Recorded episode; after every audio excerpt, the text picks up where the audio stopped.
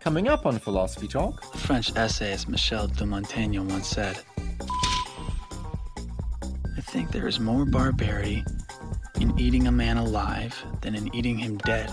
Michel de Montaigne and the art of the essay. The wisdom of it.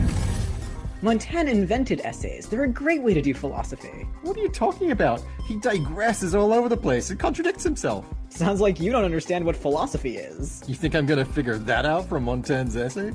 What it is not is what you're uh, learning to do at school in America today. Our guest is Cécile Alduy from Stanford University. The constant questioning of how much and how little we can know is the philosophizing that's going on in the essays. Montaigne and the art of the essay. Nothing fixes a thing so intensely in the memory as the wish to forget it. Michel de Montaigne. Coming up on Philosophy Talk. On Wednesday, March 8th, come be part of a live recording of Philosophy Talk on the Stanford campus. We'll be thinking about the philosophy of smell with experimental psychologist Asifa Majid. This event is free and open to the public. Everybody's welcome. More information at philosophytalk.org. That's Wednesday, March 8th at 7 p.m. in Levinthal Hall of the Stanford Humanities Center. Smell you later.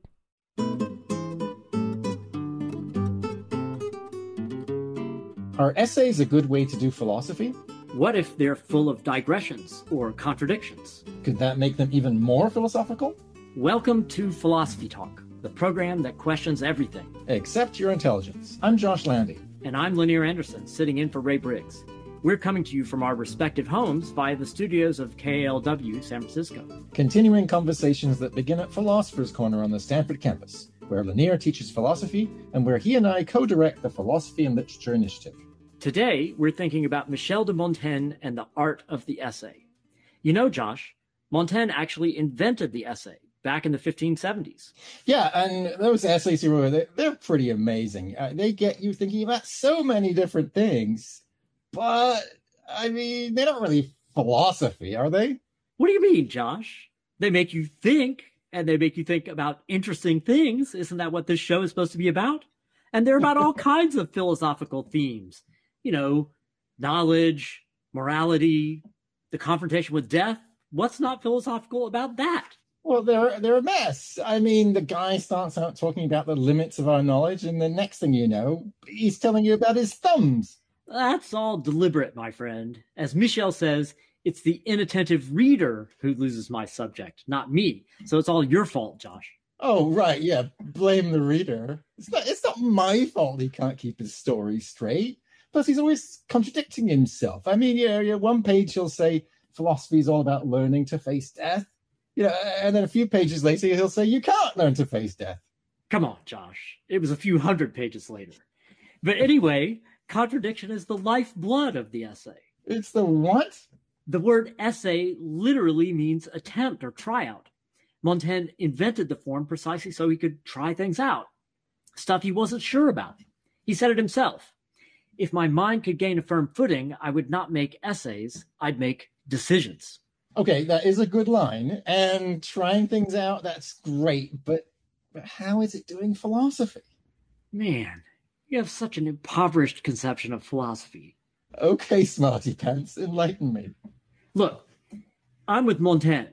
Philosophy isn't just about coming up with true beliefs, it's about living well you can have all the best beliefs in the world, but if you're living like a boor or a tyrant, then it's totally pointless or even worse.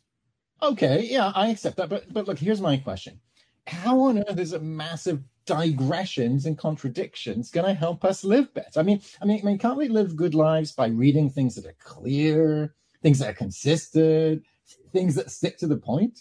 No, because that's not going to help you be a skeptic or a good skeptic like Montaigne was he realized just how hard it is to know anything and also how dangerous it can be when you think you know more than you actually know. Actually, yeah, that's a good point. I mean, uh, the, the folks around Montaigne in France in the 16th century, they were so certain they had it exactly right about which version of Christianity was the right one. They were running around slaughtering each other in the millions. I mean, that that does seem to be a case where being totally convinced you have the right beliefs is dangerous. Right. And that was just about which version of Christianity.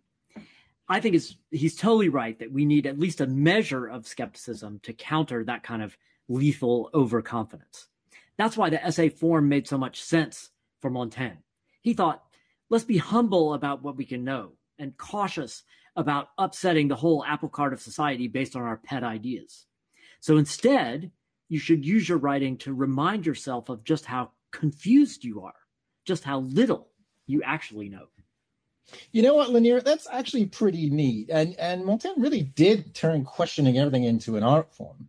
A, a, questioning that got him to some pretty impressive places for his time, like the equality of women, the stupidity of religious wars, the, the barbarity of imperialism. Finally, Josh, you're getting it.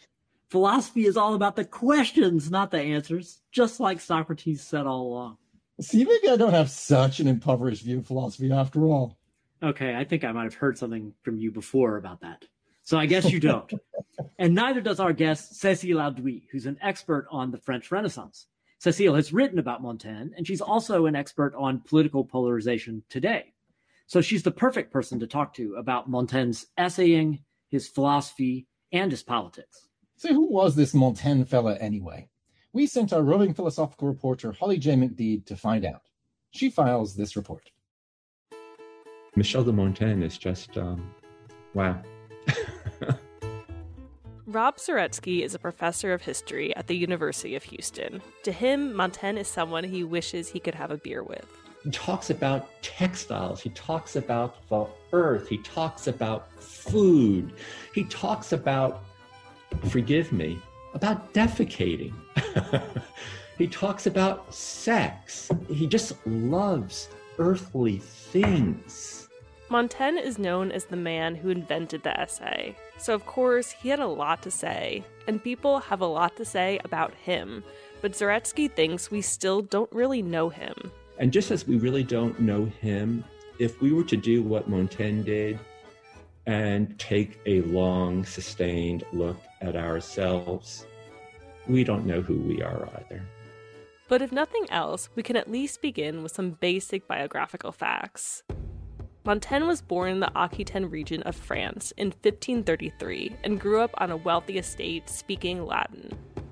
As an adult, he served in the Bordeaux Parliament and became very good friends with the humanist writer Etienne de la Boétie. Montaigne really describes it as a perfect friendship. That's Pierre Force, a professor of French and history at Columbia University. There was mutual admiration, but there was um, love. Montaigne's friend died in 1563, just a few years after they met. In 1570, Montaigne decided it was time to retire. And he dedicated his life to reading and thinking and meditating. Um, and that's when he started writing the essays. In his younger years, Montaigne was obsessed with death. But when he fell off a horse and nearly died, his mindset changed. He essentially saw himself dying and then he saw himself coming back to life. And as a result, uh, he was uh, probably less uh, stressed or afraid or, or obsessed uh, with uh, the idea of death uh, than, than he was in his early years. While surrounded with his own thoughts, he learns that the people of Bordeaux had elected him mayor. He apparently you know, did not lobby for that position or anything like that. Uh, they just elected him and he did such a great job that he was elected again. Montaigne lived during an extremely turbulent time, and the world threw a lot at him. At one point, he had been asked to act as an official mediator during the vicious war between Catholics and Protestants. In the essays, he talks about almost getting kidnapped and ransomed at his house. Still, he just wanted to meditate and write. Looking into himself, taking care of his own mind, his own heart. But staying in one place was not easy. In 1585, Montaigne learned the plague had arrived in Bordeaux. Rob Zaretsky from the University of Houston says Montaigne hit the road with his family, and in one of his essays, he describes wishing he could run from himself.